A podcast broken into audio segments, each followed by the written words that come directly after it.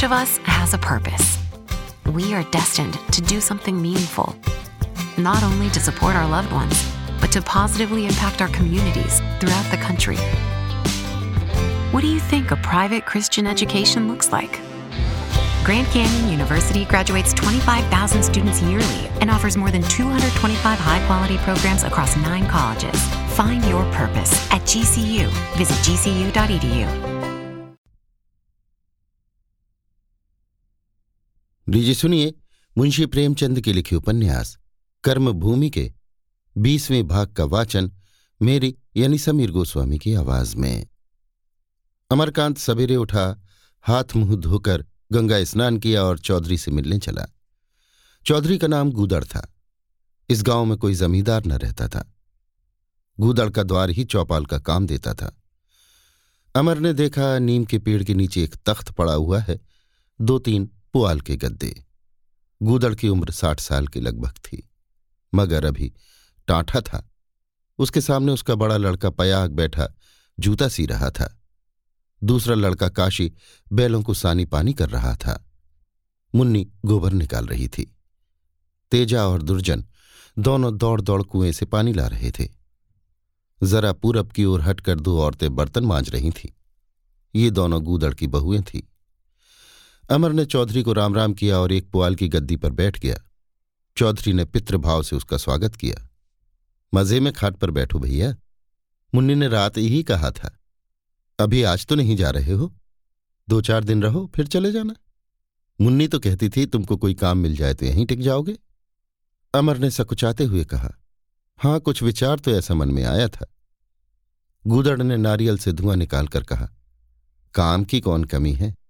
घास भी कर लो तो रुपए रोज की मजूरी हो जाए। नहीं जूते का काम है। तल्लियाँ बनाओ, चरसे बनाओ। मेहनत करने वाला आदमी भूखों नहीं मरता।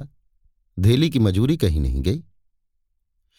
ये देखकर कि अमर को इन दोनों में से कोई तजवीज पसंद नहीं आई।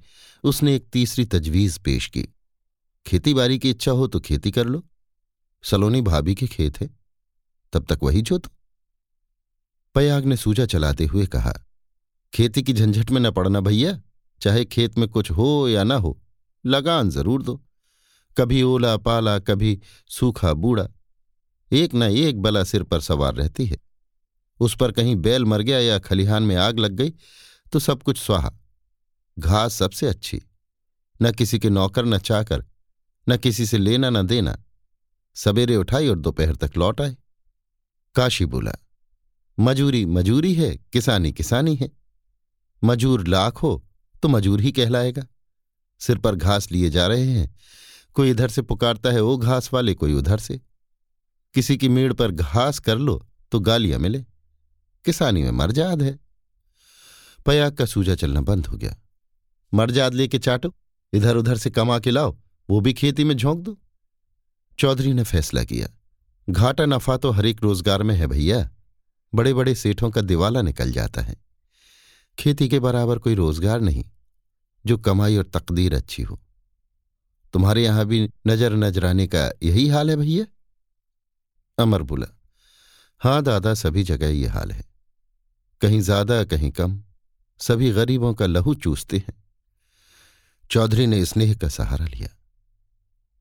भगवान ने छोटे बड़ों का भेद क्यों लगा दिया? इसका मरम समझ में नहीं आता।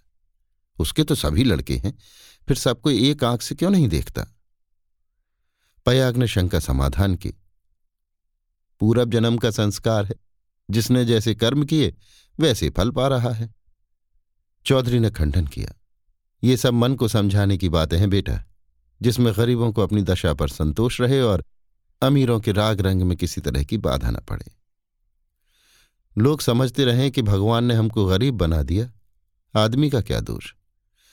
पर यह कोई न्याय नहीं है कि हमारे बाल बच्चे तक काम में लगे रहें और भरपेट भोजन न मिले और एक एक अफसर को दस दस हज़ार की तलब मिले। दस तोड़े रुपए हुए, गधे से भी ना उठें। अमर ने मुस्कुराकर कहा, तुम तो दादा नास्तिक हो। चौधरी ने दीनता से कहा, बेटा, चाहे नास्तिक कहो, चाहे मूर्ख कहो, पर दिल पर चोट लगती है तो मुँह से आह निकलती ही है। तुम तो पढ़े लिखे हो जी। हाँ, कुछ पढ़ा तो है। अंग्रेज़ी तो ना पढ़ी होगी। नहीं, कुछ अंग्रेज़ी भी पढ़ी है। चौधरी प्रसन्न होकर बोला, तब तो भैया हम तुम्हें न जाने देंगे। बाल बच्चों को बुला लो और यहीं रहो।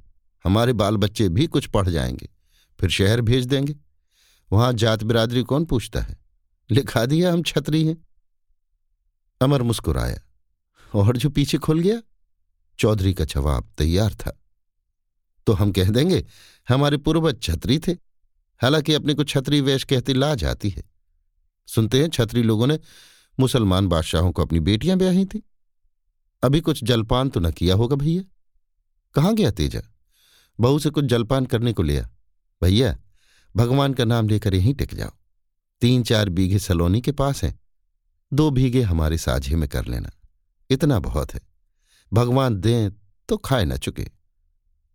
लेकिन जब सलोनी बुलाई गई और उससे चौधरी ने प्रस्ताव किया तो वो बिचक उठी, कठोर मुद्रा से बोली, तुम्हारी मंशा है, अपनी ज़मीन इनके नाम करा दूँ और मैं हवा खाऊं, यही तो? चौधरी ने हंसकर कहा, नहीं नहीं, ज़मीन तेरे ही नाम रहेगी, पगली, ये तो खाली जूतेंगे, यही समझ ले कि तू उन्हें बटाई पर दे रही है.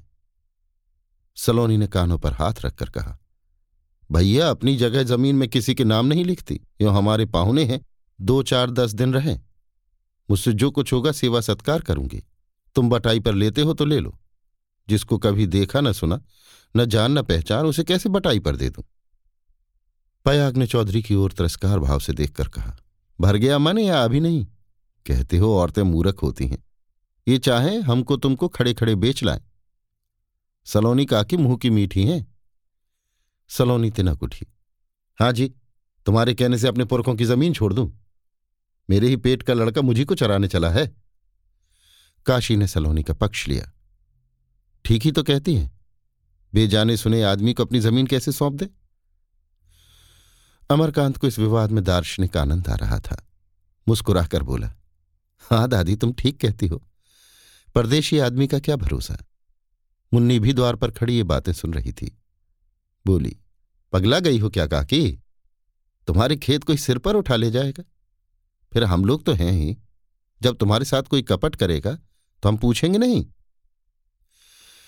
किसी भड़के हुए जानवर को बहुत से आदमी घेरने लगते हैं तो वो और भी भड़क जाता है। सलोनी समझ रही थी, ये सब के सब मिलकर मुझे लुटवाना चाहते हैं।